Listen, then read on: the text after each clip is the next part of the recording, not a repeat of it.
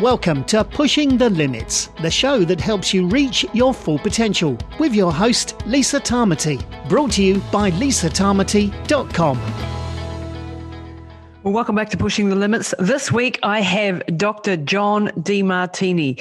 He is a world renowned speaker, a teacher, educator, researcher, medical doctor. He's written, I don't know how many books, countless, countless books.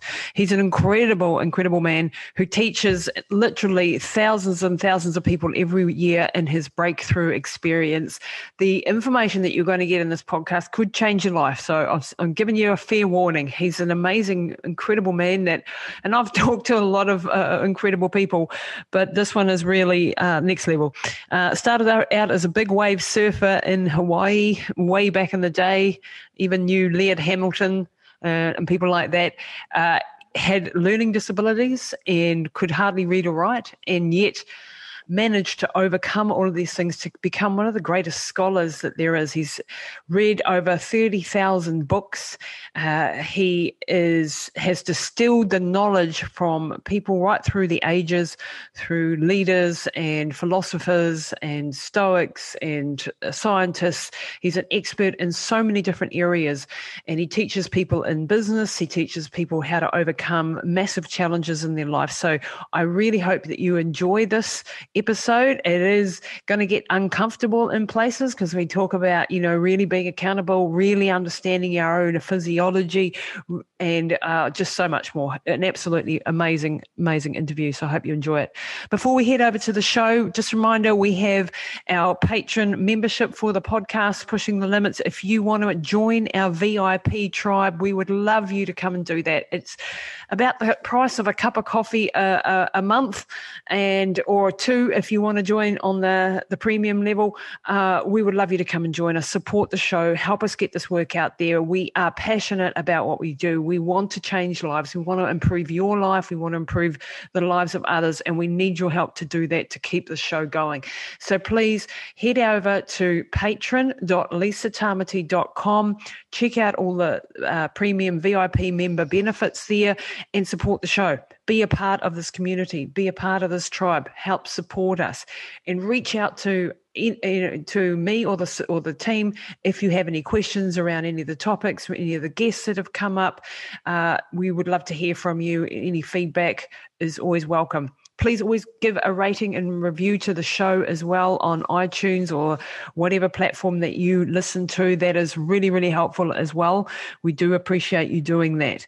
And as a reminder, please also check out our epigenetics program. We have a uh, system now that can personalize and optimize your entire life to your genetics. So check out our program, what it's all about. This is based on the work of hundreds of scientists, not our work. It's has, um, been developed over the last 20 years from 15 different science disciplines, all working and collaborating together on this one technology platform that will help you understand your genes and apply uh, the information to your life. So check that out. Go to lisatamati.com and hit the work with us button and you'll see there Peak Epigenetics. Check out that program. And while you're there, if you're a runner, check out our Running Hot coaching program as well. Customized, personalized training plans made specifically for you, for your goals. You get a video analysis, you get a consultation with me, and that's all in a very uh, well priced package. So check that out at runninghotcoaching.com. Now over to the show with Dr. John Demartini. Well, hi everyone, and welcome to Pushing the Limits. Today, I am super excited for my guest. My guest is an absolute superstar. Welcome to the show, firstly and foremostly. Thank you very much for taking the time out today, Dr. John. I'm just really excited to have you. Uh, whereabouts well, are you sitting in the world? I am in Houston, Texas. Houston. I'm, I'm in a hotel room in Houston, Texas, even though it shows that I've got a library. Yeah, I love that background. That is, Zoom background that is a fantastic background. really great. Uh, well, greetings to Texas and um, hope that everything is going well over there for you. Today, I wanted to talk about you, your work, the breakthrough experience, some of the learnings, and the exciting uh, mission that you've been on for now over 47 years, I believe. Um, yeah. something crazy like that. Um, so, Dr. John, can you just give us a little bit of a background on you and your your your life and what you do on a day to day basis? Big question. Um, I'm an educator, a researcher, a writer. Um, I do a lot of interviews and filming for documentaries. I've been spending 48 years now, 48. over 48 years, on um, doing anything I can to help human beings maximize their potential, their awareness potential, and achieve whatever it is that they're inspired to achieve. So that could be raising a beautiful family to building a massive business to becoming fortuned or celebrity. I don't. It doesn't matter. It's whatever it is that inspires them. I've been studying human behavior and anything and everything I can get my hands on for the last 48 years to assist people in mastering their lives. Wow. So that's what I love doing. I do it every day. I can't think of anything else I'd rather be doing. So I just do it. it's a bit of a role model for me, Dr. John, because I, you know, uh, I, I, think what you've achieved in this time and the way you've distilled information. I mean, you've you've studied.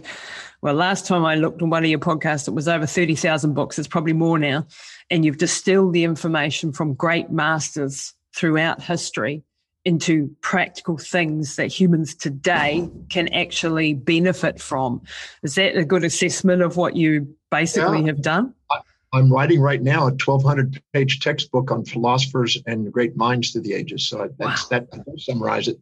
I love, I love studying uh, and learning anything I can from those people that have done extraordinary things, and then passing that on. So, wow. yes, uh, right now I'm actually I just uh, finished. I'm just finishing up Albert Einstein, which is one of my my uh, my heroes I had a dream when I was young, when I saw that E equals MC squared drawn on that board. I wanted to find out where that board was. And I went to Princeton um, and met with Freeman Dyson, who took over his position at Princeton in 1955. Wow.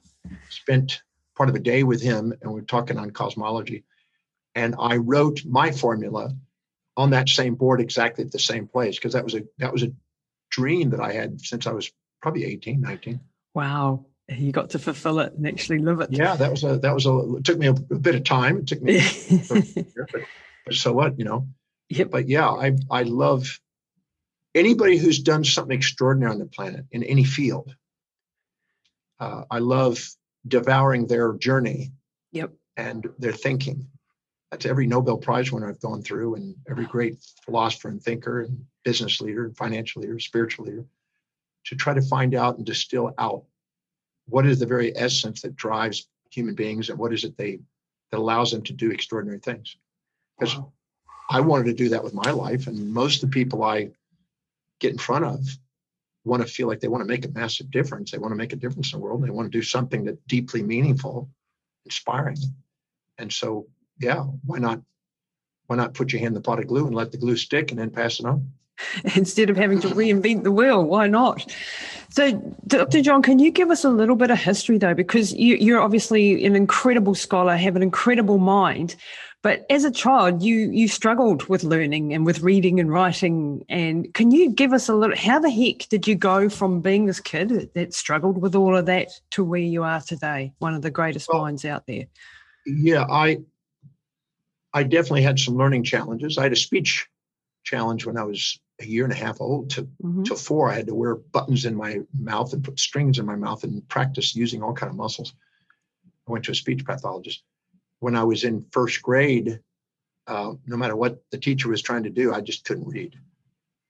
And um, my teacher had my parents come to the school and said, you know, your son's not able to read. He's not going to be able to write effectively because I wrote kind of backwards. Mm-hmm.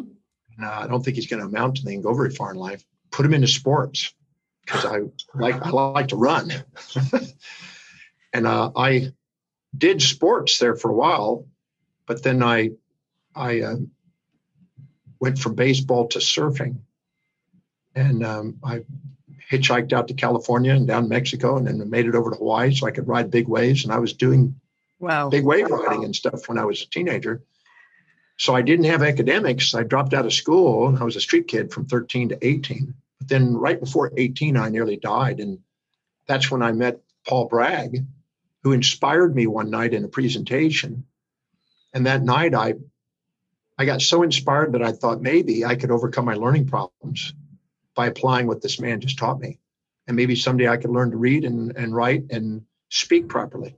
Wow. And that was such an inspiration, such a moment of inspiration that it changed the course of my life. It just tuned. I had to go back. Way.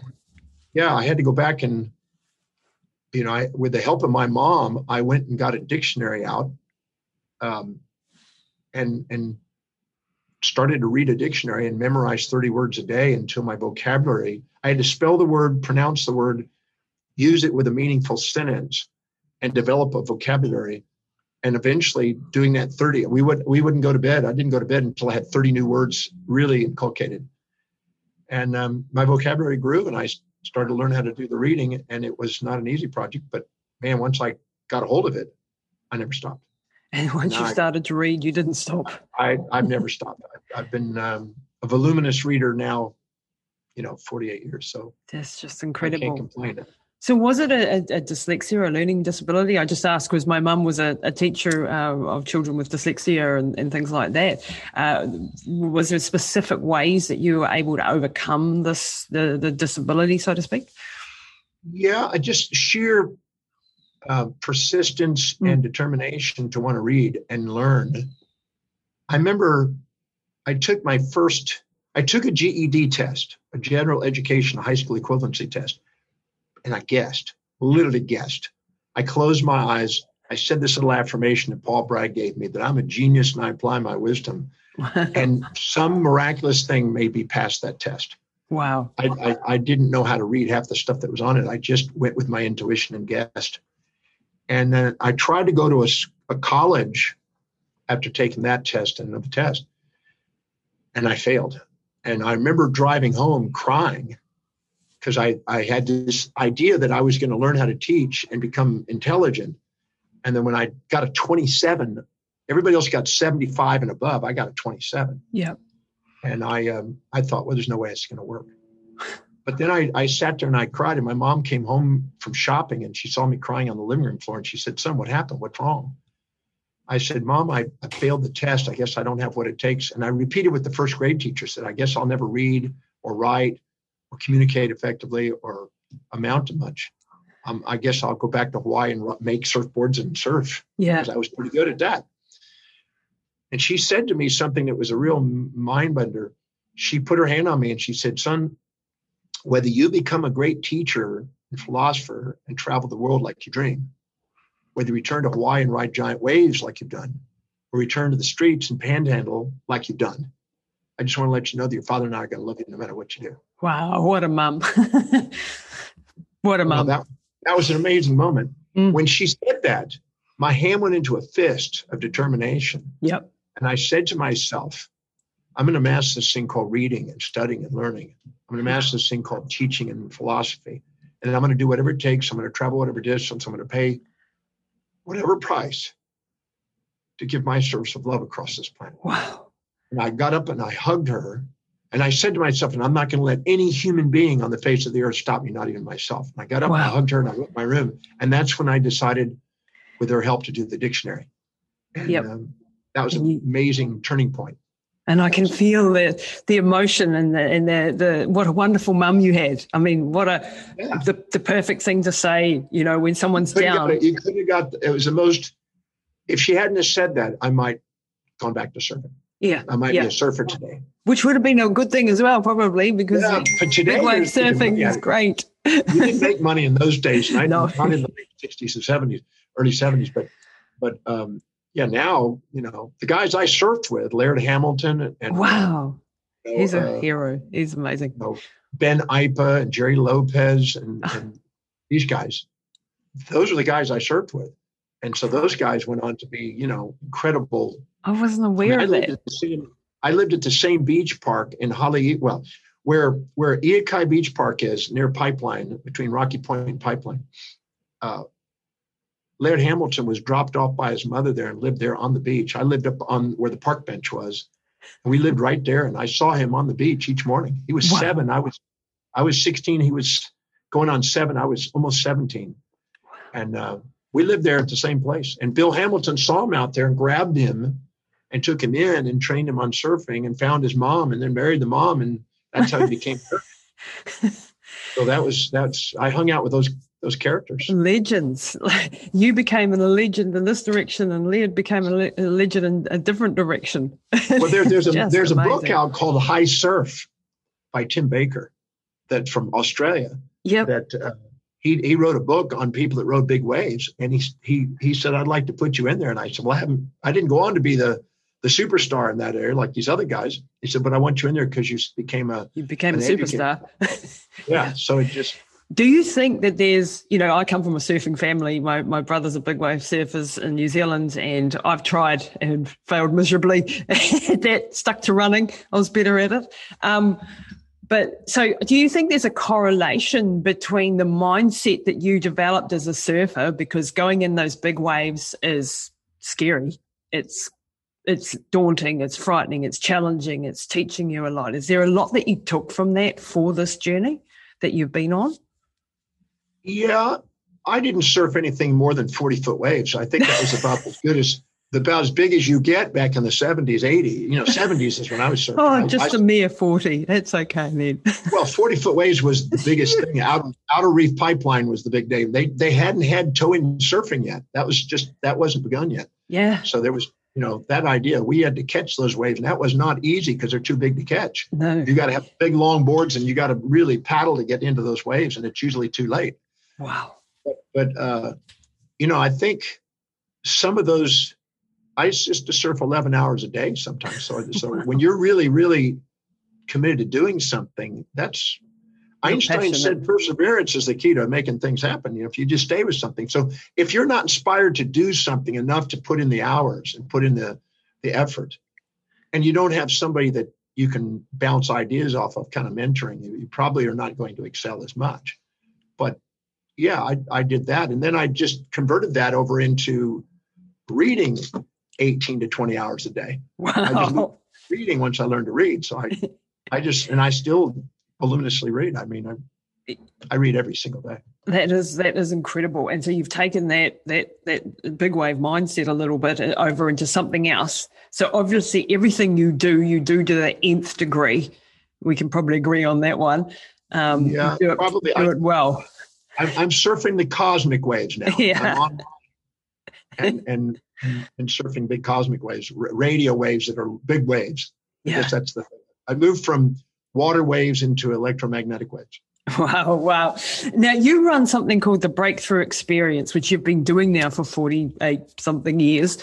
And this is a, a, a philosophy and a system and a, a, program that really changes lives and has changed lives all over the planet. Um, can you tell us a little bit about what you've distilled from all this information that you have in your incredible mind and what you teach in this course and how this can actually help people today, right now, listening to this? Well, um, the breakthrough experience is sort of my attempt to do what that gentleman did to me when I was 17. Cool. And um, I've done it 1,121 times. Wow. presented that course. And I keep records of it. I'm a metric freak. And um, every human being lives by a set of priorities, a set of values, things that are most important. Podcast life. welcome to it. Um, I thought that was off, but I didn't quite get it off. it's okay. Um, but whatever is highest on a person's values, priorities, whatever is truly deeply meaningful to them, the thing that is spontaneously inspiring for them to, that they can't wait to get up in the morning and do. If they identify that and structure their life by priority, delegating the lower priority things and getting on with doing that, they will build momentum, incremental momentum, and start to excel and build what we could say is a legacy in the world.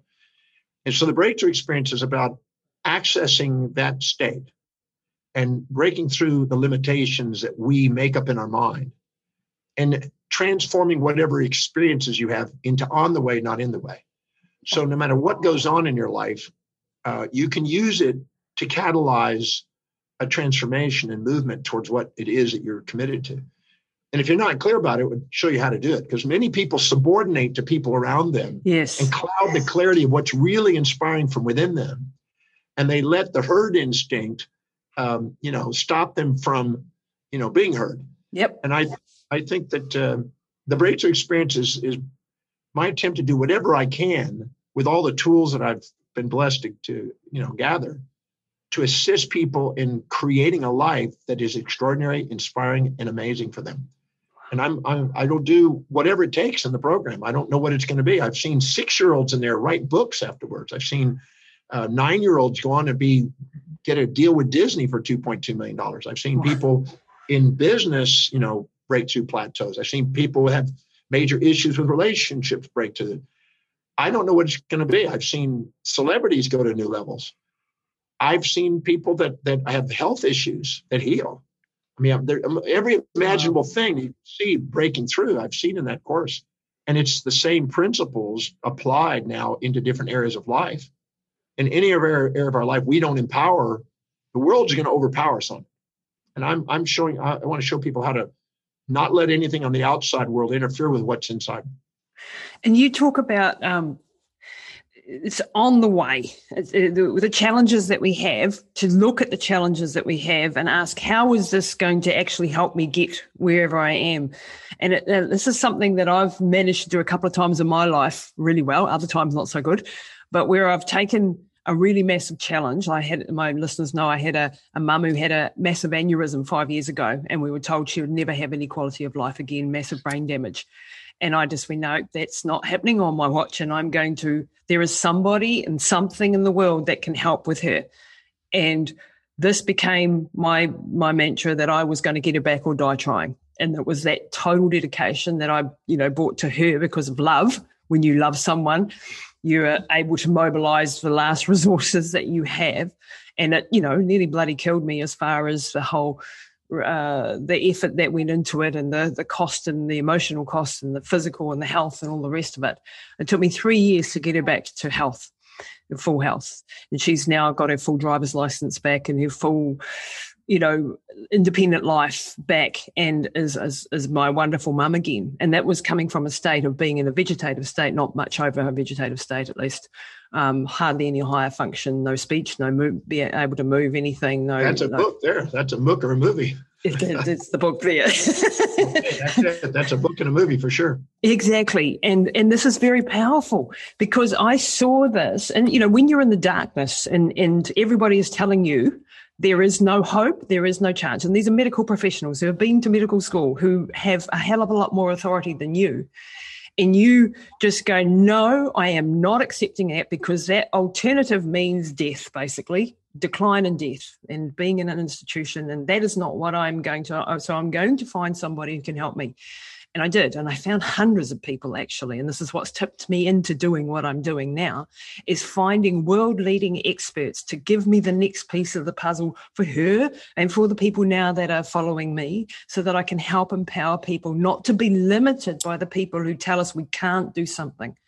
Because that means basically they don't have the answer, not that there is no answer is my is my understanding and they were right it was the hardest thing i've ever done but I did it. And my mum is alive and she's well. And that book, I really want to empower people with the story.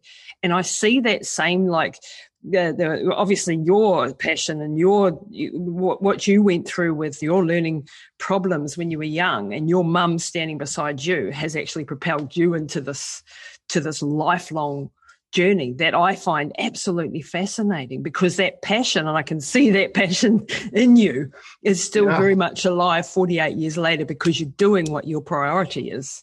I'm definitely doing what I love doing. You know, it's interesting. Your, your story reminded me of something that happened to me when I was 27. Mm-hmm. Uh, if you don't mind, I'd like to share this story. Yeah, please, pretty, please do. Pretty intentional.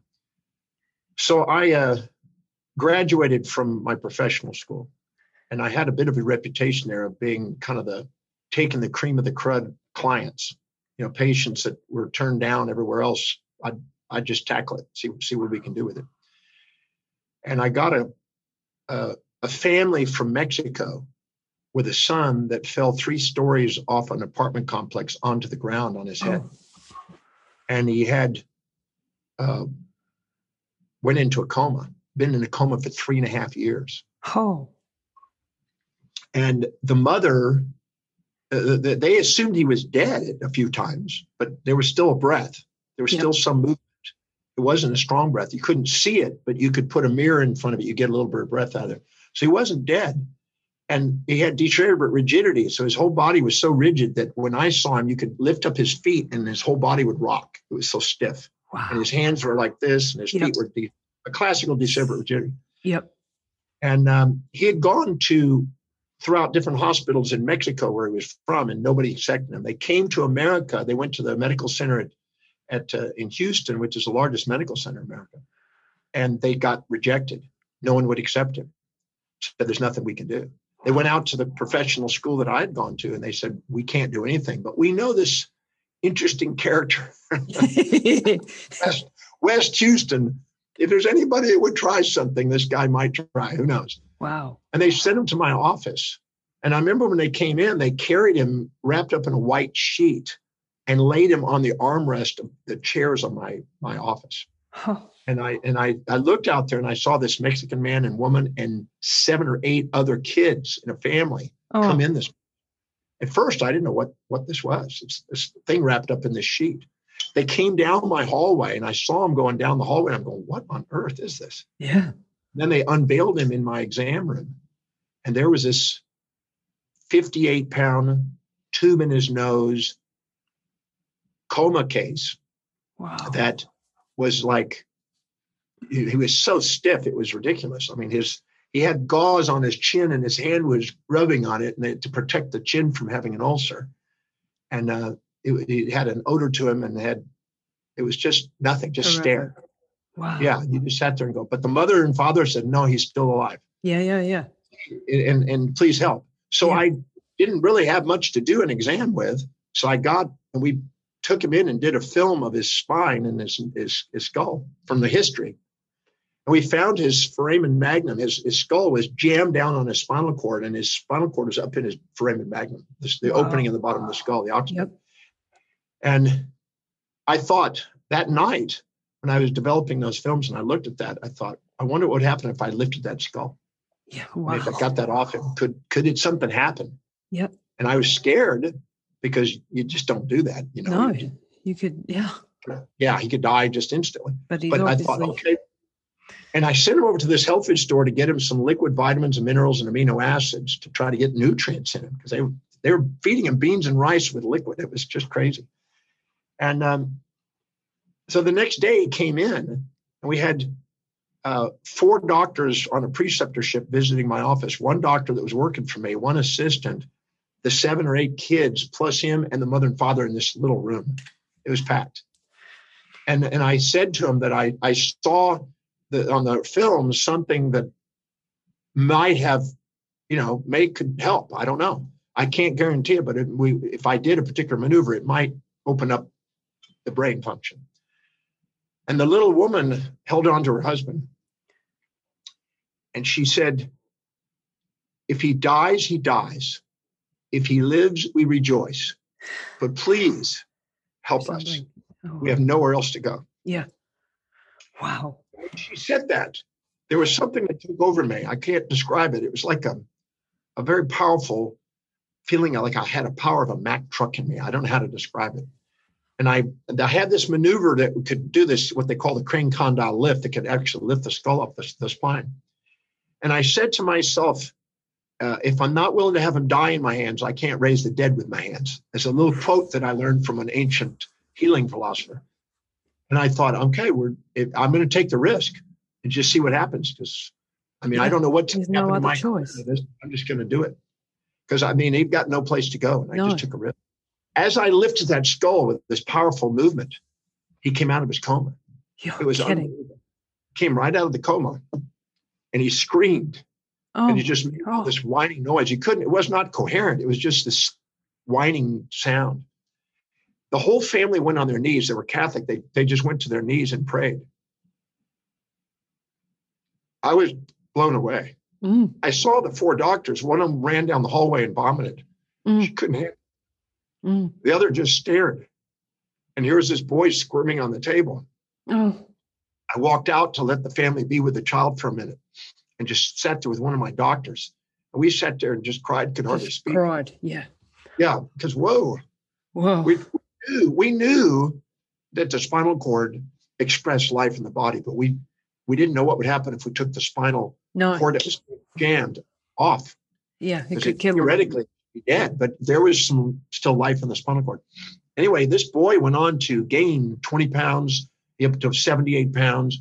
We took him off the tube. We got him to move. We had everybody in the family take a joint in his body and move his joints to remobilize him. And sometimes I think we probably tore some ligaments doing it Yeah. but we got mobility. And um, this boy came out of it. And I have a picture here with me of um, the boy actually graduating from high school. You're kidding me. Yeah. Why is this not a? Why is Isn't? Why have I never heard the story? I This is a, don't get to share it too often. I did many years ago. I haven't practiced in a long time, but but all I know is that that was a um, wow. a moment that you just you know it's probably like you had with your mom when Yeah. you saw incremental progress. You Yeah, just go, yeah. we're not stopping. Yep. No stop. Just grind. You, and, you, you and I think that. that's a metaphor. That's a metaphor. It doesn't matter where you've come from. Doesn't matter what you've gone through. Doesn't matter what you've been through. What matters is do you have something that you're striving for, Yeah. and are you to do some incremental movement towards that? Yeah. Somebody else just said, "Oh, he's got a diagnosis." Diagnosis means through knowledge, supposedly, but it could also mean die to an agnosis who don't know. You, and the, you and the doctor don't know. But the reality is, he came out of the coma. And I had, over the next few months, I had some amazing cases of a boy that was blind and couldn't walk and all of a sudden see and walk again. I had Oh you know, a boy that was uh, paralyzed, quadriplegic, and he was able to walk. I mean, I had some amazing stuff happen. When you're willing to do what other people aren't willing to do, you're willing to experience what other people don't get to experience. Yep. It, that is just so powerful, and I'm just like absolutely blown away from that story because I, I mean, I know with my mum who was only in a coma for three weeks and had you know stroke and so on, and, and the the the spasticity and the things that I've had to deal with, the whole vestibular system being completely offline. She was like a rag doll, having to reprogramming her from this from this from being a baby basically to being an adult within that three year period with a body that is now like 79 years old and you know uh, the doctor's going like your brain can't change that much. And and and just going nah I, I'm I'm going to keep going. I'm only listening to people who tell me I can do something. I'm not listening to anybody who tells me I can't do something. And this is something that I've I've really integrated into my entire life. Like as a as an athlete doing you know stupidly long ultra marathon distances I was always told you can't do this and you can't do that. It's impossible. And I was like we'll see. You know, I'm going to throw everything at it. And that was my passion at the time. I've now retired from doing the stupid distances because I've got other missions on in life. But whatever it is, is always the big mission.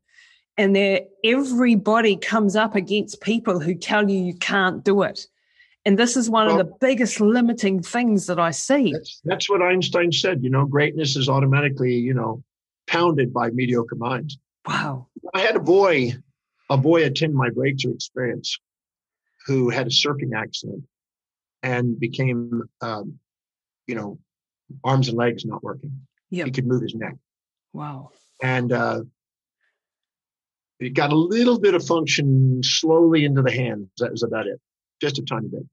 And I remember him then wheeling him in and having him kind of strapped to the, uh, a wheelchair. And I knew the the father and I knew his brother, and they were doctors who were colleagues of mine. And they brought him. They flew him literally from Los Angeles over to Texas to come to the breakthrough experience. And I remember him looking straight down, really depressed, suicidal, because he was a surfer and he was on his way to being a great surfer. Oh, And he just, if he couldn't surf, he didn't want to live, kind of thing. Yep. yep. And uh, I remember getting on my knees and looking up at him at this chair. And I said, It all determines inside you what you decide. I don't know what the limit you have in your body. I don't know what you can repair. I don't know what you can do. I don't want to say you can't. But all I know is that if you're going to, you're going to have to put everything into it. you're going to have to you're going to have to have no turning back kind of attitude. It's got to be uh, a relentless pursuit of your master plan yep. to serve. So his name is Jesse Billauer, and uh, he um, he made a decision at the breakthrough experience that nothing was going to stop him from surfing again. Nothing. What? I mean, it was really the room was absolutely applauding him, and was uh, the, the, the before and after in that weekend was so astonishing that it was tear jerking. Well, about 17 years ago, 16 and a half years ago, uh, I had the opportunity to get, I was living on the Gold Coast of Australia. Mm-hmm. Well, I had many homes, I had New York and different places, but I had one in the Gold Coast of Australia in Aria, lived in the penthouse of Aria. And uh, all of a sudden, I found in my entrance of my penthouse, which you only can get into if, with my key, somebody from downstairs put it in there like mail, a, a DVD video of a surfing movie called Stepping, Stepping into Liquid. And uh, when I pulled that up and put that in there, there was Jesse Billauer surfing. Wow. He had he found never, a way. He, he, he found a way of using his head muscles and designing uh, a special vehicle, a transport system, a surfboard, and he had to have somebody take him out into the water and push him. But once he got on a wave, his head movements were, were able to, to ride, and he was riding like 12 foot waves, which is 20 foot face waves. Oh, and, and he was doing that, and he was an inspiration. He became friends with Superman, who had, you know, quadriplegia, and they became friends, and he created a foundation to do something. But he taught people how to go surfing as a quadriplegic. so, you know, when the why's big enough, the house take care of themselves. You've proven yeah. that in your book. Yeah. But you know, you, you even you know what little I've done in my life compared to some of these kind of stories is just astonishing. What I see sometimes people do. I mean, mind blowing stuff that that people who had determination to overcome that are absolute inspirations. Yeah. Inspiration is a byproduct of pursuing something that's deeply inspiring and deeply meaningful through a challenge that people believe is not possible. Yep. That's that's inspiration. And that's how we grow as a human race. And we have these amazing people that do incredible things and these stories. I mean, these are stories that aren't even out there in the world, you know, in a huge way. And there are hundreds of these stories and thousands of these stories and miraculous stories. And these are the things that we should be talking about because they, why, why, why are we not studying the outliers? why are we not you know like when i look at my book and my story which i share and publicly and not a single doctor that had anything to do with my mum ever asked me well how did you do it nobody is interested in why she has not taken the normal path and is long gone nobody has asked me what did you do people do my audience want to know my you know the people that follow me etc but nobody that was involved in that case. And I see that over and over again. And I've yeah, because it's it's it's it's forcing them to face their own, you might say, uh, belief systems about what they've been taught. The, there's an educated awareness by the herd, and then there's a an innate yearning by the master, and, I, and the, the the master transcends the herd, if you will. Wow. You know, you can be a sheep or a shepherd, and, and the shepherd is the one that goes out and does things that the sheep are not willing to do. Yeah. But then once they do it, they're they'll rally around it. You know, they they're they're addicted to watching the hero instead of becoming the hero. Wow, wow, and and so, why is it in the in the medical you know fraternity that there seems to be a very big herd mentality? Like no, everyone is scared to step outside of their the norms and they get slammed. And I see this in academia and in science as well, where people who have brilliant ideas and hypotheses and st- studies and so on, that just get slammed because it's outside of the current paradigm. Yep. Well, William James, one of the founders of modern psychology, said, to be great, and, and Emerson followed in suit, to be great is to be misunderstood. Wow. And, and, and William James basically said that you know the majority of people fear rejection from the multitudes because that was survival. People right. that are into survival follow the multitude. Yep. People that are in thrival create a new paradigm. And at first, they're going to be ridiculed. They're going to be violently opposed, as Schopenhauer and Gandhi said. But eventually, it becomes self evident. And you're either following a culture or building one. And the people that are the leaders build a new culture. They build a new culture of idea. Emerson said in his essays on circles, we rise up and we create a new circle of possibility. And then that becomes the new norm until somebody comes up and breaks through that concentric sphere with another circle. You know, it's like the four minute mile. I had a gentleman on my program the other day who is striving to be the fastest runner in the world. Wow. He's got uh, bronze and silver medals, but he hadn't got the fastest running. And he's not stopping. He's working sometimes eight to 13 hours a day on this project. Wow. But I believe the, the way he's so determined to do it and how he works on it, and he doesn't need a coach telling him what to do. He just does it. Yeah. He's inspired to do it. He'll be the fastest runner. He won't stop till he's the fastest runner in the world. Yeah.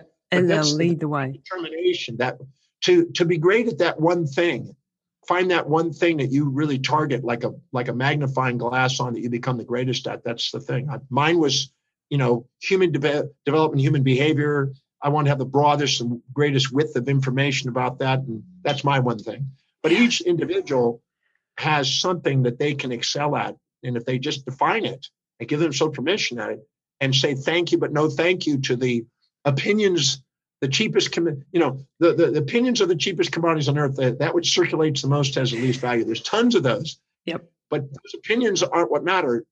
It's not you comparing yourself to other people. It's you comparing your daily actions to what's deeply meaningful to you and the highest priority actions daily.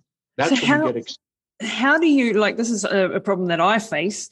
Um, you get to a certain level of success and, and, and achievement, and then you you start getting lots of offers and, and opportunities and so on, and you start to lose the focus of you, you get distracted from the things that are happening and, and in this day and age where you know the internet and everything, there ends up like I get uh, the shiny object syndrome and start, oh, this is an extremely interesting uh, area of study. And I go down that path. And then I go down that path and then I go down that path. And um, it, it is adding to the whole picture of a general education. And as someone who's studied as much as you have, um, you've obviously, you know, encompassed all of these areas. But I think what I'm asking is how do you find out what your highest priority is?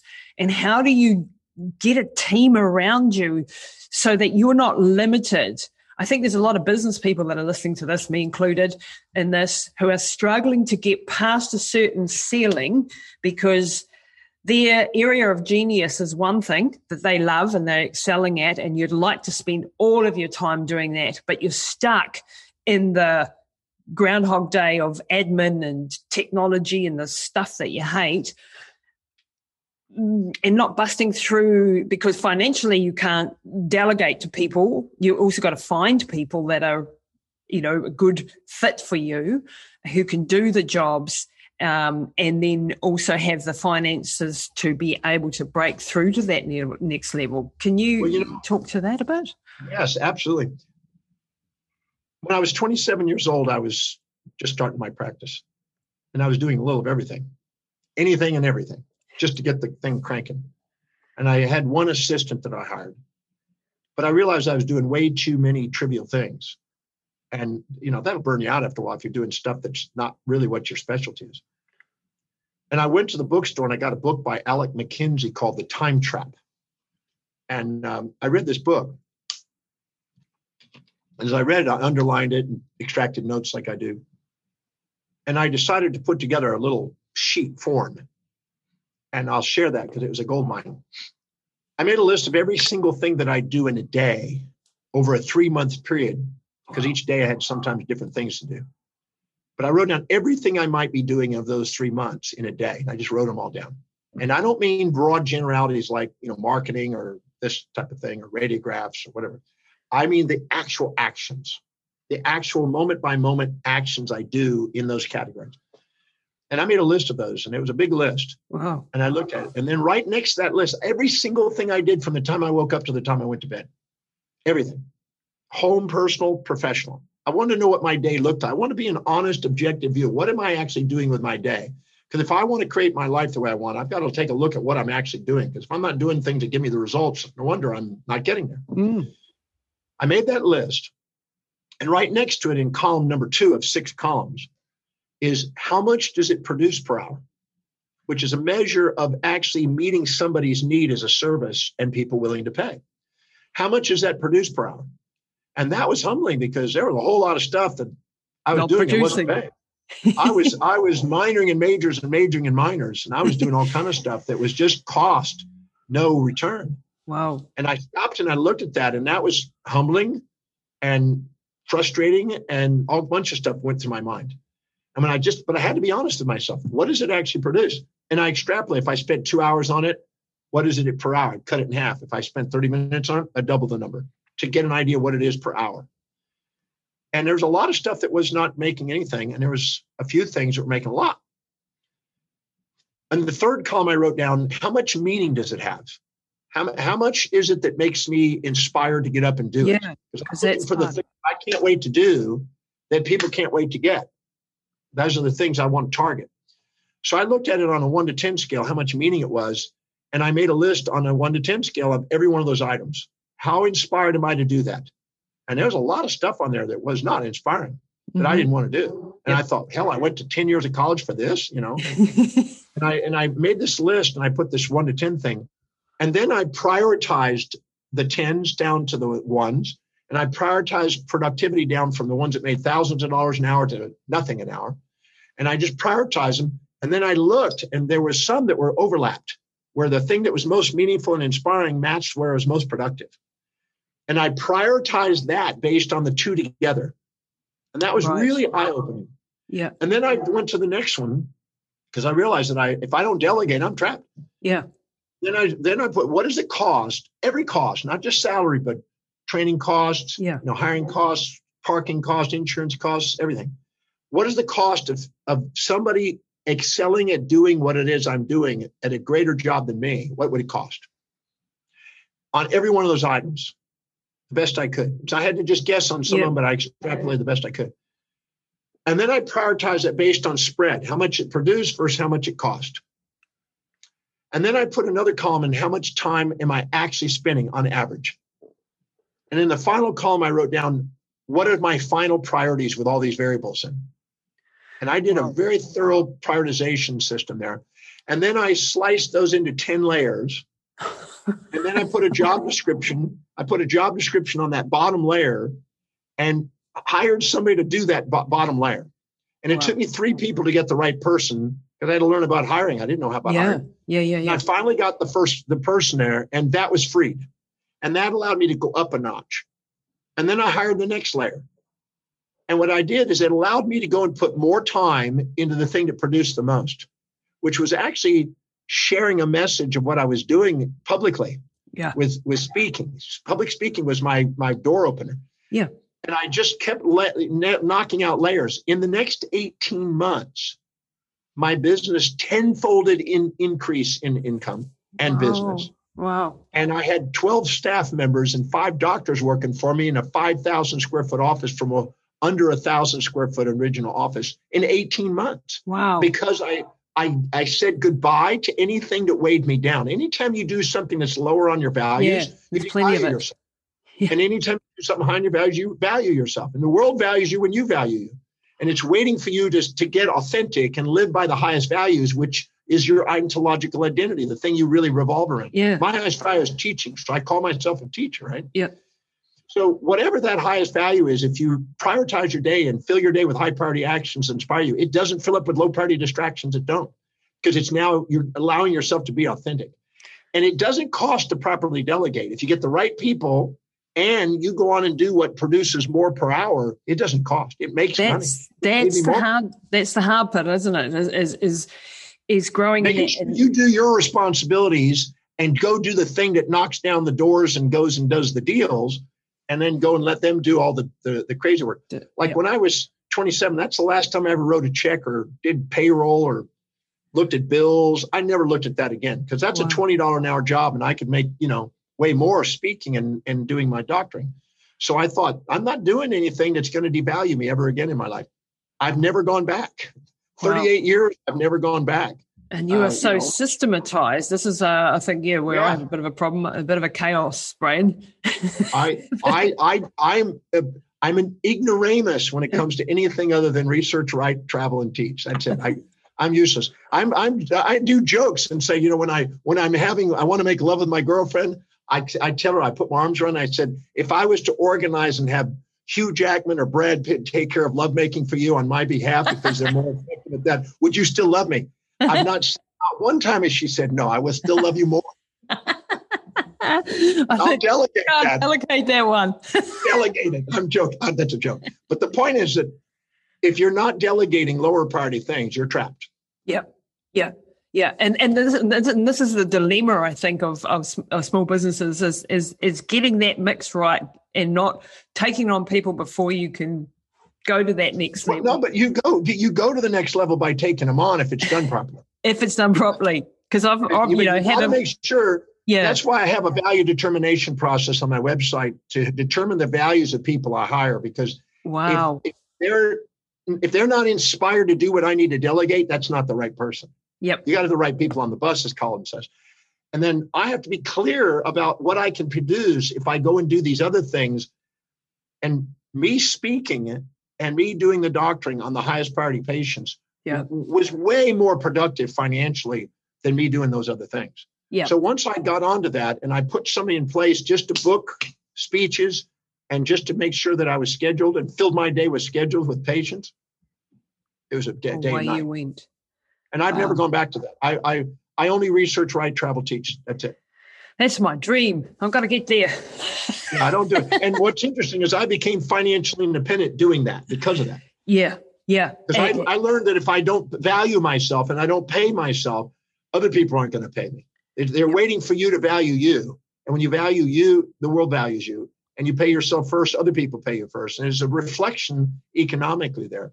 And that's what allowed me to to do it. So because financial independence isn't for debauchery, it isn't for the fun life, in my, my opinion. No. It's for making sure that you get to do what you love because you love it, not because you have to do it. And having an impact in the world. So if you if you're stuck doing the admin and the technological stuff and the crap that goes along with the business, you're be limiting not, yourself. You're not impacting the world like you want to be impacting. Well, the, the individual that does the administration is impacting the world through the ripple effect by giving you the freedom to do it. Exactly. But, but that's what they love doing. Yeah, that's not what I. That's not what I love doing. Either. I'm not you know but there are people that love administration. They love that stuff. They love behind the scenes. They love doing that.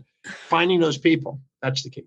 Finding those people. That's given me a bit of encouragement because i've been in that sort of a groundhog day is uh, how do you get through the ceiling and get to the next level of reach? You know I, I, I finally realized that this the the cost of hiring somebody is insignificant compared to the freedom that it provides if you do your priority if you get your stuff right and know because what you know the energy your energy goes up the second you're doing what you love doing and that draws business to you. Absolutely. I mean like doing what we're doing now this is my happy place. Yeah, this is tell. why we're, both we're both in our element. This is why we're, we're this why people are probably going what? Uh, uh, slow down you know. But, but the point is the, the point is when you're doing something you love to do when you're on fire with kind of an enthusiasm people come around to watch you burn. They, they want to see you on fire I mean, they do. They do. Yeah. And, that, and I've seen that in times in my life where I've been preparing for a big race or something and I need sponsors. And I just go out there and at the start, I didn't know how to do a sponsor proposal. I didn't know how to do any of that fancy stuff. I just went out there and told the story.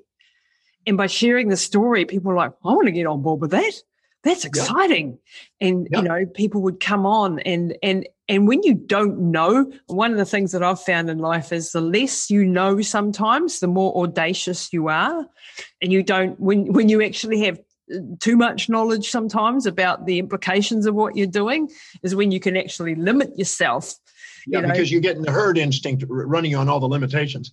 Yes. But, you know, yep. when when you're inspired by something and there's no turning back, there's there everybody deep inside wants to be like that. So when they see somebody like that, they want to, engage. But you want to invest in inspiration, not rescue desperation. That's a basic law. Uh-huh. Invest in inspiration, not rescue desperation. Nobody wants to, you know, rescue desperation unless they're compassionately in desperation and they're feeling hurt themselves. But if you take somebody and you you show them what's possible, you know, when Elon Musk goes out there and he has three explosions in a in a in a month, you know, on the way to Mars. You know, they don't make it. He, he doesn't give up. He just goes. Uh, we're going to build another one. They're saying, okay, it's a billion dollars. Let's let's spend five billion if we have to, but we're going to Mars. Wow. Yeah. you know, that's it, that, setbacks are, are are nothing more than feedbacks. That's that's the person who's who's inspired by yeah, something. Yeah, yeah. And that perseverance, I think, and that, you know, the title of my book there is relentless, you know, for a reason. Because you have to be like, no matter what. And there in, in, in that journey, there were months without progress. There would be months when we would see absolute nothing. And that was with, you know, all day, every day working on it. And and then seeing nothing. And people would come to me and they'd say, why are you putting her through this torturous regime every day? Why don't you just let her be, make her comfortable? And I don't do comfortable. Comfortable is not a part of my vocabulary. Comfortable is where you go to die. You know, like we we can be comfortable for an hour in the evening while we're watching Netflix. That's it. The rest of the day. That's what I say about breaks. If, if you, you know, I, I say my job is to make you feel comfortable being uncomfortable. That's the, comfortable that, being uncomfortable. I'm going to make you comfortable being uncomfortable. Yeah. Because unless you're outside your comfort zone, it's not going to. There's no stretch. You know, yeah, there's no. Like, you're not out of like balance. bodybuilding. If you don't push yourself a little further, you know, I, I started out doing a this year. The, in the last year, I started out doing you know 25 push-ups. I went to 50 push-ups. Went to 75 push-ups. Went to 100. Broke 100. Wow. You know, I just kept eh, adding another one. Just wow. kept doing it trying to go and get my push-ups up. And and on that point, like how have you stayed looking still like a teenager? Like, what is it that is this the knowledge that you have? Like, you just don't seem no, to no, age no. from one I, decade. I was 17 when I started. I'm almost 67 now. Wow. All I did is that means I only added five one, two, three, four, five. So every decade was just one number. So I've only added five five numbers to my age uh, since I was 17. That's that's the way I look at it. Well, it looks like that. So, you know, are there some secrets to that? What is it that keeps you looking in? I don't performing? live to eat. I eat to live. Wow, that's a biggie. Live. You know, I, I don't I don't pig out. I don't binge. I don't eat junk. I make sure that I'm eating performance.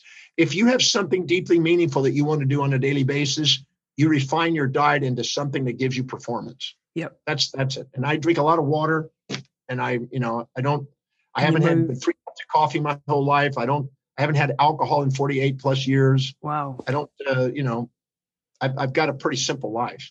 Pretty simple life and and you know And I'm doing what I love every day. I, I love what I'm doing and that makes a difference. You don't age as much. Your you cytokines, your inflammatory responses are down. You don't have distress. You have eustress. You have hormesis and you move forward uh, when you're doing something you really love to do every day. Wow. So no stress, good diet, none of the bad stuff. I'm stuff. delegating all my stress to other people. you know, Hugh Jackman, they got the stress. You know, they're the ones going to have to go through all that gyration and make love. No, I'm joking. But no, but I delegate stress to other people who would yep. love to take. Yeah. And, and that's, oh man, there's just so much gold in that. So what are some of the stuff else that you do? You talk about in the the breakthrough experience. Talk me through a little bit of the process that you get people to take, and so well, and, and, and then we'll look where how, how how people can join the breakthrough. One of those experience. is owning a traits of the greats.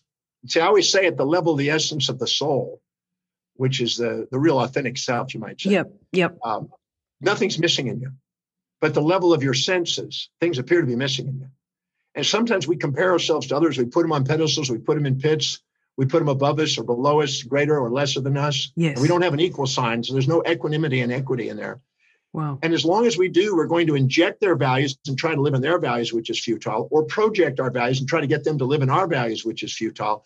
And all that futility energy is what drains people. Wow. When you actually start to do something that is authentic to you and are more objective, filling your day with high priorities, think about when you really got really knocked it out of the ballpark and you stuck to priorities in the day. You come home you're resilient you can handle anything. But if you if you put out fire and just had nothing but low priority stuff during the day and you feel like man i never got to what was important today what a day. You're a bear when you come home and that runs your immune system down. So owning the traits of the greats finding out what it is around you the heroes and villains around you own them so you're not thinking oh i need to be like them or they need to be like me. Just yeah. own it all and I'll give yourself to realize that if you're admiring somebody, it's because you're too humble to admit what you see in them inside you. It's not missing, it's there. You haven't seen it. Become aware of it in your own form, in your own value system. Don't compare yourself to them. compare your daily actions to what you value most and stick to priority. And so, so when you start to think that someone else, because we do this all the time, we're comparing ourselves. You meet someone on the street and you're like, oh, they're better looking than me, they're, they're richer than me, they're this or that. Doing that act actually diminishes what you feel. But they don't have yourself. a better life than you. That's what's so funny. Yeah. You know, I, I've, I've met a lot of celebrities, yeah. a lot of world impacting people, probably three, 4,000 of them now. And, and they're just human beings. And we think, oh my God, they got this great glitzy life. No, they don't. You know, I know some celebrities that can't even go outside without the paparazzi, and they have to go flying, you know, into an island to hide somewhere. You yeah. know, and they, they so it can't they have, they have they have challenges that you probably don't want. But the reality is, they're not better; they're just different. Yep. And that's the that's the realization. They have a different set of values. They have a different set of quote successes and failures. And if you compare yourself to them, you're going to minimize yourself. Yeah. But if you actually go and find out what you see in them inside you in your own form, otherwise you're going to do what Einstein said. You're going to be a cat trying to swim like a fish, beating yourself up, or a fish trying to climb a tree like a cat, beating yourself up. honor that you're a cat. You know, I'm a professional speaker. I honor that. I don't try to waver from what I know I'm here for. Yes, I love that. And, and you know, that's like understanding your genetics. I, I uh, teach genetics and, and epigenetics, and um, that's a part of it. Understanding who you are, owning who you are, instead of trying to be someone that you're not. Looking at the bad and the good and the ugly, it is what it is, and how do we make the best well, out of it? You know, no matter, no matter how ugly you are in the world, there's somebody out there that is going to love to look at you. Yeah. That's what's funny. I was in Antarctica. I live on a ship, as you know, and I, I we sailed down to Antarctica, and uh, there was What five million penguins along. I mean, as far as you could see, is penguins. And I watched the penguins, and there were some really gimpy looking penguins that weren't that attractive. but I found if I waited there and watched long enough, another gimpy penguin found him, and they mated with him. It was it was lovely. And then there was this really flaring, you know, debonair penguin, right? That just had a perfect tuxedo on.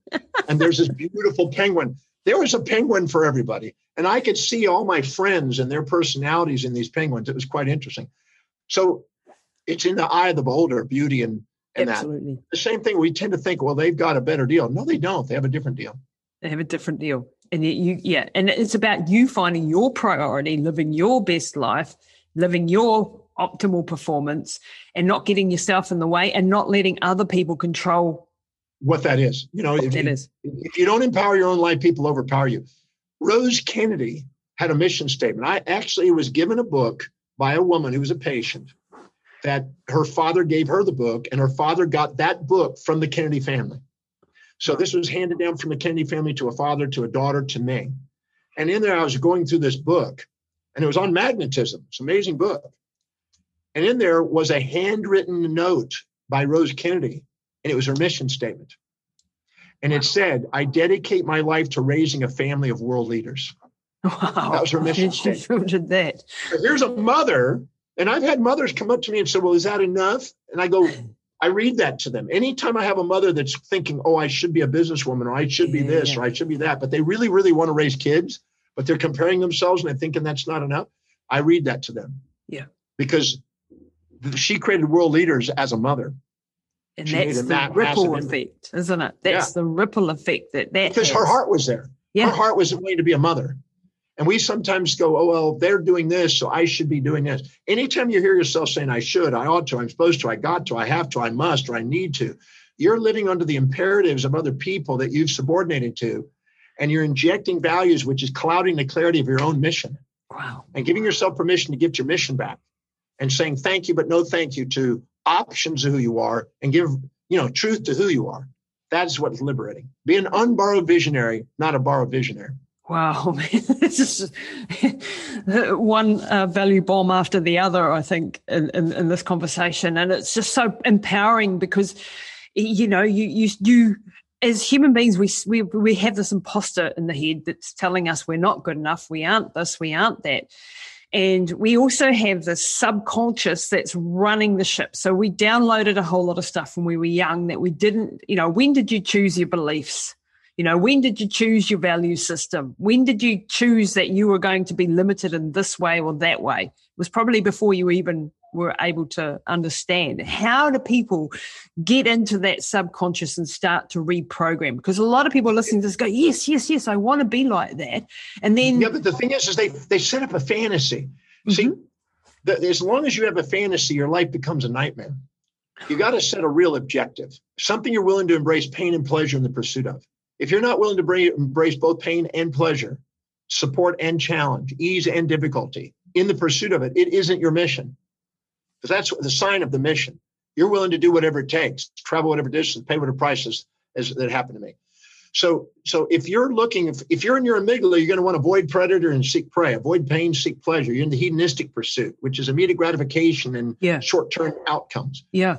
The person that's in the executive center has an executive vision and they have a strategic planning and they want to think it through. When you go and run massive marathons, you sit down and go, okay, what's the diet? What am I, how many, what's my workout? What are the obstacles? What happens if I get too hot? What happens? You think of yep. everything and yep. prepare. Yep and you have foresight. And people with foresight, you know, get ahead. And people that live in hindsight are always reacting. Yep. And what number number one thing that stops that is giving power to other people that you put on pedestals. We're not here to put people on pedestals. We're not here to live in their shadows. We're here to stand on their shoulders, as Newton did. So our job is to whatever we see in other people, own the trait to great. That's what I do in the breakthrough experience what is it I admire about them and where do I have it until it's quantitatively and qualitatively equal? So they're no longer up on this pedestal yeah, and I'm no longer minimizing. Because if I set a goal that matches their values, I'm going to beat myself up. When you have self critical uh, statements inside your head, that's not a bad thing. That's letting you know you're pursuing something that's not you. That's a feedback. The really? second you get onto what the navigation you, you don't have that. I've demonstrated that in thousands of people. The second wow. they get onto them, they get tears of gratitude. They know what it is. That disappears. That's a homing device to try to get you to set real goals with real objectives that are deeply meaningful and quit trying to be somebody you're not. Wow. That that okay. So, well, what about things like you know, you know, your amygdala? You talked about your amygdala and your your prefrontal cortex and your your executive function and the. What happens with people who have uh, I had Dr. Austin Perlmutter on the show, Dr. David Perlmutter's son, um, who's written a book called Brainwash. And he talks about the separation between the amygdala and the prefrontal cortex, that the connection, the, the, the conversation isn't going backwards and forwards. And in people with brain injuries, for example, or with a lot of inflammation because they've been eating wrong foods or exposed to toxins. So there's an actual physical thing. How can people get that amygdala under control because we uh, so many people whether it's from a brain injury or from bad foods or whatever are living in this amygdala state where they're in a reactive immediate gratification make the short-term decisions not looking at and this is affecting us worldwide this is not only on the individual level but also le- even some leadership levels people are doing it oh absolutely yeah, but the is the, the, the, the the, we have neuroplasticity. You know that. Yeah. And neuroplasticity allows, eh, you know, neurogenesis. It can reactivate neurogenesis. And we can remyelinate with our oligodendrocytes. We can remyelinate that internal system. And the astrocytes and oligodendrocytes are sitting there building and destroying these things, remodeling Full these things constantly. Yeah. Yeah. Now, every time we live by the highest priority, the highest value, the prefrontal cortex starts getting myelinated. And the neurogenesis and the neurons going from the prefrontal cortex with gl- glutamate and GABA, the yep. regulators of the amygdala, yep. calm down the impulses and instincts of the amygdala that cause us to have these fantasies and nightmare states, these distractions. So the second we start to go back to priority, the blood glucose and oxygen starts going up into the forebrain and starts myelinating that area of the brain. And we can neuroplastically do it if we stick to priority. But what we do is we're subordinating and fearing rejection and holding on to fantasies as a result of that that aren't matching what we really are committed to and we think we know ourselves, but we don't. Getting clear about that's why I have on my website the value determination process to get clear about what you really value. Because most people, if I ask people how many want to be financially independent, every hand goes up. Mm. And then I say, well, how many are financially independent? All the hands go down. Mm. I said, you really don't have a desire for financial independence. You think you do. You have mm. a desire to spend money on immediate gratifying, you know, consumables that depreciate in value. That's what your life's demonstrating you need to face the fact about what your values are and know what those values are if you want to really achieve what you say you're going to achieve. So a lot of people don't really have that. They say they want something, but that's not really what their life's demonstrating. They're not weird. I want to know what their life's demonstrating they're committed to and structure their life around that. That's what upgrades the myelinization on the forebrain. Wow. And so it's not just the, the foods that we're eating and the things like well, the, the actual physical. That's part of yeah, it. That's part of that. Inflammatory responses. But a lot of the inflammatory responses are associations made in the brain on things that are supportive or challenging of your body. So if you perceive something challenging you, you'll have a an, kind of an anti effect on it. You'll have a, you know, I always say that if you've got shame and guilt or whatever, you're going to literally have an autoimmune response attacking parts of your body. Yeah, yeah, yeah. Yeah. Yeah. So your your body and brain is doing that. It has this capacity to do that. And and the little microglial cells are actually part of the immune system. They're actually doing that to help apoptosis to destroy cells in the brain that aren't being used. If you don't use it, you lose it. And if you're looking for immediate gratification to get a quick fix because you're unfulfilled, you'll you're not going to spend energy on glucose and oxygen and blood up in the forebrain because you don't need it. That's why you have to set the priority. Fill your day with the highest priority actions on a daily basis and rebuild your brain. Right, and that, that that filters down onto all of these other levels, the physical levels, the autoimmune your self, Your self-image changes. Your your momentum starts to build. Your your confidence goes up. Your self worth goes up. Your space and time horizons expand. You automatically start walking your talk instead of limping your life, and your amygdala calms down its myelinization, and the forebrain pick it up. Welcome to the executives. Welcome to the executive, the one that the adults back in the room and the kids. Yeah, the adults are not the wild animal. Yeah. And what's interesting is is the the executive function that forebrain has fibers that go to V5, V6 in the visual cortex and activate vision. And it goes down into the decision makings for strategic planning, and it goes to the associative motor functions to get spontaneous action. And it calms down the amygdala, the nucleus accumbens, and the pallidum. It calms them down and gets them ready for an inspired action. Wow, I'm I'm just absolutely mind blowing of your knowledge of the brain and how that all that all uh, works because this is this is the. I mean, I've been you know deep in the study, obviously with brain injuries and repair and and and the short term thinking problem that we have in in society in general and in my own life. I've seen it. You know, I see you know when when I go and do things that I don't want to be doing because I'm look um in a out of balance state. I'm stressed for some reason. And so you go and do something that you go, why did I do that? You know, and it's understanding this whole interplay of the body and the mind um, that that is just so powerful. And and for people who have diseases or autoimmune diseases or you know cancers and, and and what is what is your take on how much the mind actually affects your bodily systems in given what we've just talked well, about I, I wrote a thousand page text on the mind body connection, uh, which is a, you know, what the messages of the body kind of thing. And I, uh, through, through perception, the ratios of perception impact through perception going into autonomics, the autonomic nervous system. If you have a perception, you've got more support than challenge, your parasympathetic comes online. You get more challenge support, your sympathetic comes online. Yep. Those create neurotransmitter ratios. Those create epigenetic impacts because they literally cause kinase and phosphatase yep. responses and acetylation and methylation. Yep. And they, these these are basically changing our physiology, creating symptoms in our body. And and most people don't take the time to look at applied physiology. I've been focusing on applied physiology since I was 23. Wow. And studying exactly what exactly does that cell do? Yeah. So I take the cell and I look at every receptor and I look at every neurotransmitter and every modulator and hormone and and you know and I look at those and neuroregulators and I look at what triggers those, what parts of the brain, what what autonomic component, what hypothalamic component, you know, what what transmitters are involved in that. And I look at that and I look at what are the symptoms that are coming out of that. And then I look at the combination of those symptoms that we call a condition. And there's no doubt in my mind there's psychology sitting inside there. No mm-hmm. doubt in my mind. watching Absolutely. that and paying close attention to that. And I wrote this big textbook on that just for that reason. And then what happens is people are so used to not wanting to take accountability for their own thing. They want to blame some outside source and they want to look for some sort of solution. The the the, the bug and the antibiotic, right?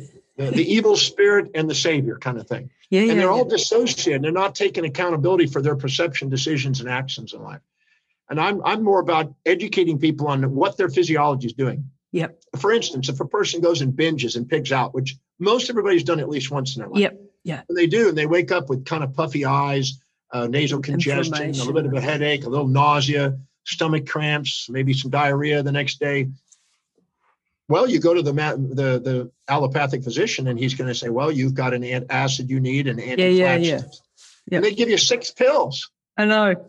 And, and and all your body was doing is creating the normal physiological response when you pigged out. Yeah. Your and now you're going to add all these problems to it. But but the thing is, is those symptoms are health. That's a healthy response to a pig. if you're a pig, you're going to get that response. Yeah. If you don't eat that way, you don't have those symptoms. So the symptoms are feedback mechanisms guiding us to an authentic life where we have self-governance. That's the lesson. And when we get when people get into this downward spiral of eating the wrong stuff, and then they have more cravings for the wrong stuff, and you know it becomes this this this mess, and they don't when you don't understand the whole how the physiology works, and they don't even link together that the headache today was the the, the dinner they had the last night. They're looking for the immediate gratification pill yes. for every ill. Yeah. And the pharmaceutical industry loves to make the cash yep. on that. And oh my rep- God! Represent, their medical reps are out there selling it. And you know what? I, I, it's not bad or good. It's just that if you educate yourself and you have options and you're aware, you now realize you have the power to make a difference in your own life. That's the last resort. I haven't had a, a medication in my body for 49 years. Wow. Nothing. No aspirin, no drugs, nothing. I don't I don't take anything. I drink water. I haven't needed it. I, I don't have a headache. The only time I ever had a headache when I was doing bark mulch one day, spreading bark mulch on my day, I got inhaled all this dust and I got a headache. But my body let me know that. But if you listen to your body, it's it's guiding you very wisely. If you eat wisely and fill it with wise things, and and think about how you want to fill your life. If you feel prioritize your life and do something you really love doing with the people you love doing it, and make a career doing it and get paid for it, and eat wisely to live, not live to eat, you'd be surprised what your body will cap- is capable of doing. Yeah, and how long it can live, and how well it can live, and you're living proof of that. You look I, am amazing. I'm still cranking. Yeah. You know, I mean, it happened to me tomorrow, but I'm still cranking it out. And I still got more energy than most people. And yeah, I know 30 year olds, they can't keep up with me. No. And, and the brain power is not diminished, you know, because this is what a lot of us fear. Like, you know, I don't fear it because I know what to do. Well, the, the purpose of losing the purpose of losing your mind with Alzheimer's is just to be able to say that I don't know my kids anymore because you want them to move out. that might be a good point. like that's just a joke. That's yeah. Just, I got to joke in. You got to throw. You got to. You got to laugh. That, that was a strat. That's a strategy to go. I don't remember my kids. Uh, no, yeah. no, no, no. No. Unfortunately, it's not. And and we can no. see this coming 20 years out. And yet you still talk to people on a daily basis who are facing this in their family and they don't think they have any power except the drugs. You know, I was contacted by by Bronnie Ware, who's out there in, in Australia on the on the uh, Byron Bay area, and she wrote a beautiful book on you know the five regrets that people have as they're getting ready to die, and most of them are because people weren't authentic. They did a job they didn't want to do with people yep. they didn't want to do. Yep. Uh, and and were afraid of people rejecting them, and their whole life was basically living in mediocrity living in instead fear. of actually excelling. And that's what that's what kills people. Yeah. And and then what happens? They've been they got Monday morning blues, Wednesday hump days. Thank God it's Fridays, and week friggin' ends. And then they go and, and then they die do, and then blow it on some sort of vacation to escape, and then they're in poverty, and then they're distressed, and then they and life went by. Yeah. If you're not doing something you love doing and getting remunerated and handsomely paid doing what you love, you missed out on your life. Yeah, absolutely. And there is nothing evil about having money. I think this is a, oh. another thing that we subconsciously think people who are wealthy must be bad. They must have done it in a way. And I think like this well, I've subconscious been, I've been level. Person, I've been a bad person my whole life. Then yeah, you must be terrible. I was 27. I'm a bad person. No, what I found is that I I made it a commitment that I was going to master finance, just like any other field. Yeah. And I, you know, I read about 1,400 books on that topic, and so I learned how to do it. And I started to save and invest and started doing things. And then I worked my butt off. I got a little ass because I worked. Yeah. And I've been serving and serving and serving and serving seven days a week. So I have no problem doing that.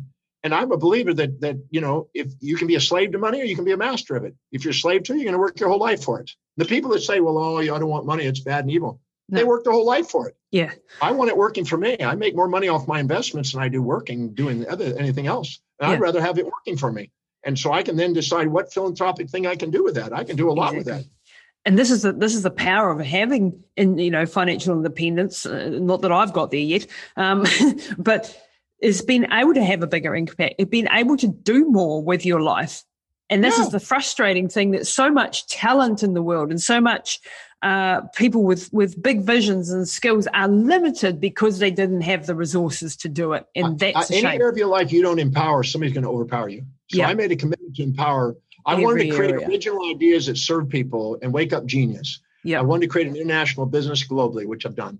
I wanted to be able to have financial independence, which I've achieved. I want to have a global family. I, I, my, my partner lives in Turkey. Yeah. Wow. right now. Okay. She just left just the other day, just left. She's on her way to Turkey right now, flying there. Yeah. So I have that, and she's magnificent. She's one of the top singers, uh, actresses, and models in the world. Wow. So I, I mean, you can have exactly what you set your mind to do. And I'm, I'm a believer that you can have influence and you can have a vital body and you can be inspired and create an inspiring movement for people. There's nothing stopping us from doing what it is that we would really love to do, except us not willing to do the actions to get there. Yeah and getting the knowledge and getting the teachers and getting the books and getting the mentors and and we have access to it all now. We have the damn yeah. internet. Like you oh, know, yeah, well we just we we have access. Anybody who says to me, Well, I can't go and you know, like, how did you do that with your mother? Or you're not a doctor. And I, said, I don't need a doctor. I don't need to be a you medical get online school. and you start digging and start researching. Exactly. And you can become an expert on your particular field pretty quickly if yep. you're really dedicated to doing that. I, I learned a long time ago when I was in my 20s that if you spend 30 minutes a day on a particular field studying it intensely, at the end of seven years, you can be at the cutting edge. Wow. If you did it an hour, no, an hour a day, you could do it in four years. If you did it two hours a day, two and a half years. If you did it three hours a day, you can do it under two years. Wow. And I, dem- I demonstrated that in astronomy. I demonstrated that in dentistry, in my field of neurology. I demonstrated, I proved that. And uh, so I'm absolutely certain you can intensify, times and times intensity gives results. If you intensify your actions in a shorter period of time, you can get the same results quicker than most people think. How do you retain the information? Because that's one of the problems that I've been, you know, dealing with. I'm, I'm, processing so many books, so much information, so many podcasts, so many things all the time. Then, and a lot of it keeps falling out the other side of my. I like to say it goes in one ear and comes out the other. I, I, give it How out as retain? fast as I get it. The sooner you give it out, the moment you get it, give it out. Teach the, it. The faster, the faster output with input, the more the retention. It's a right. it's a basic law. So if I if I go in, so if I'm reading something, I I used to get up at two o'clock in the morning, do a little yoga till two thirty, speed read four to seven books by six thirty. I used to just read, read, read, read, and then I would go to to jog and I'd go and clean up and I'd go to class and I'd go to clinic and then I'd come back home at seven and I taught from seven to 10 p.m. 10 p.m. I went to bed and got up at two and I did it again. Wow. And each night, each night, that night, I would teach what I read that morning. And I planned out my what I was going to read. I planned out my teaching. And I had classes every night. People came to there and paid me. You know, uh, while I was a student, I was 23 years old, made over $100,000 a year just teaching every night. And now that is a result of just the faster I get it, the faster I give it out.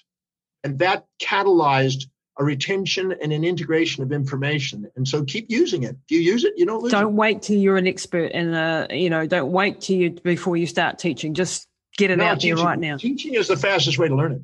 Wow.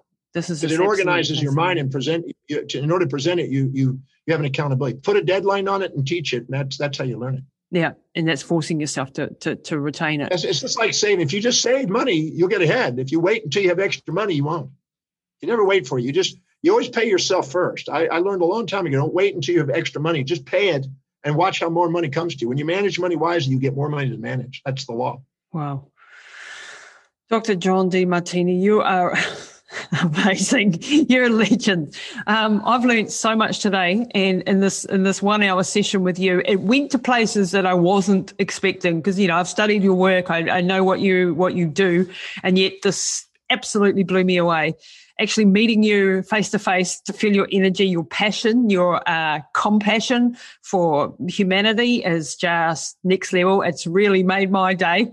In fact, I'm, you know, I'm to go and change some things uh, up, I think, because uh, you spoke to me with some of my frustrations that I'm dealing with in my personal life, and I know that people that are listening to this will be will be like putting this on repeat. So, thank you so much for your dedication to to the work that you do. I know you could just sit back and relax now and not do anything, but you haven't, and you never will. I don't think, um, because you just have a passion for humanity and helping where there is suffering and changing people's lives. So thank you so much for for doing all that. Well, so, so thank you, But some people think I, I caused the suffering.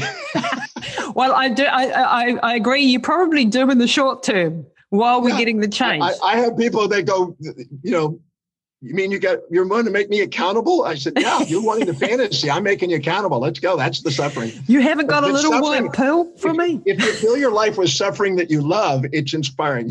it is absolutely, and and you know, like strength comes from struggle. That's on my boxing club wall. You know, and that is the more you have to fight against something, the more challenged you are by something, the more you are forcing yourself to learn, to grow, to develop, to get stronger, and that is one of the rules of the world. So you better be comfortable with being uncomfortable. That's it. Thank you. Brilliant. That's it this week for Pushing the Limits. Be sure to rate, review, and share with your friends. And head over and visit Lisa and her team at lisatamati.com.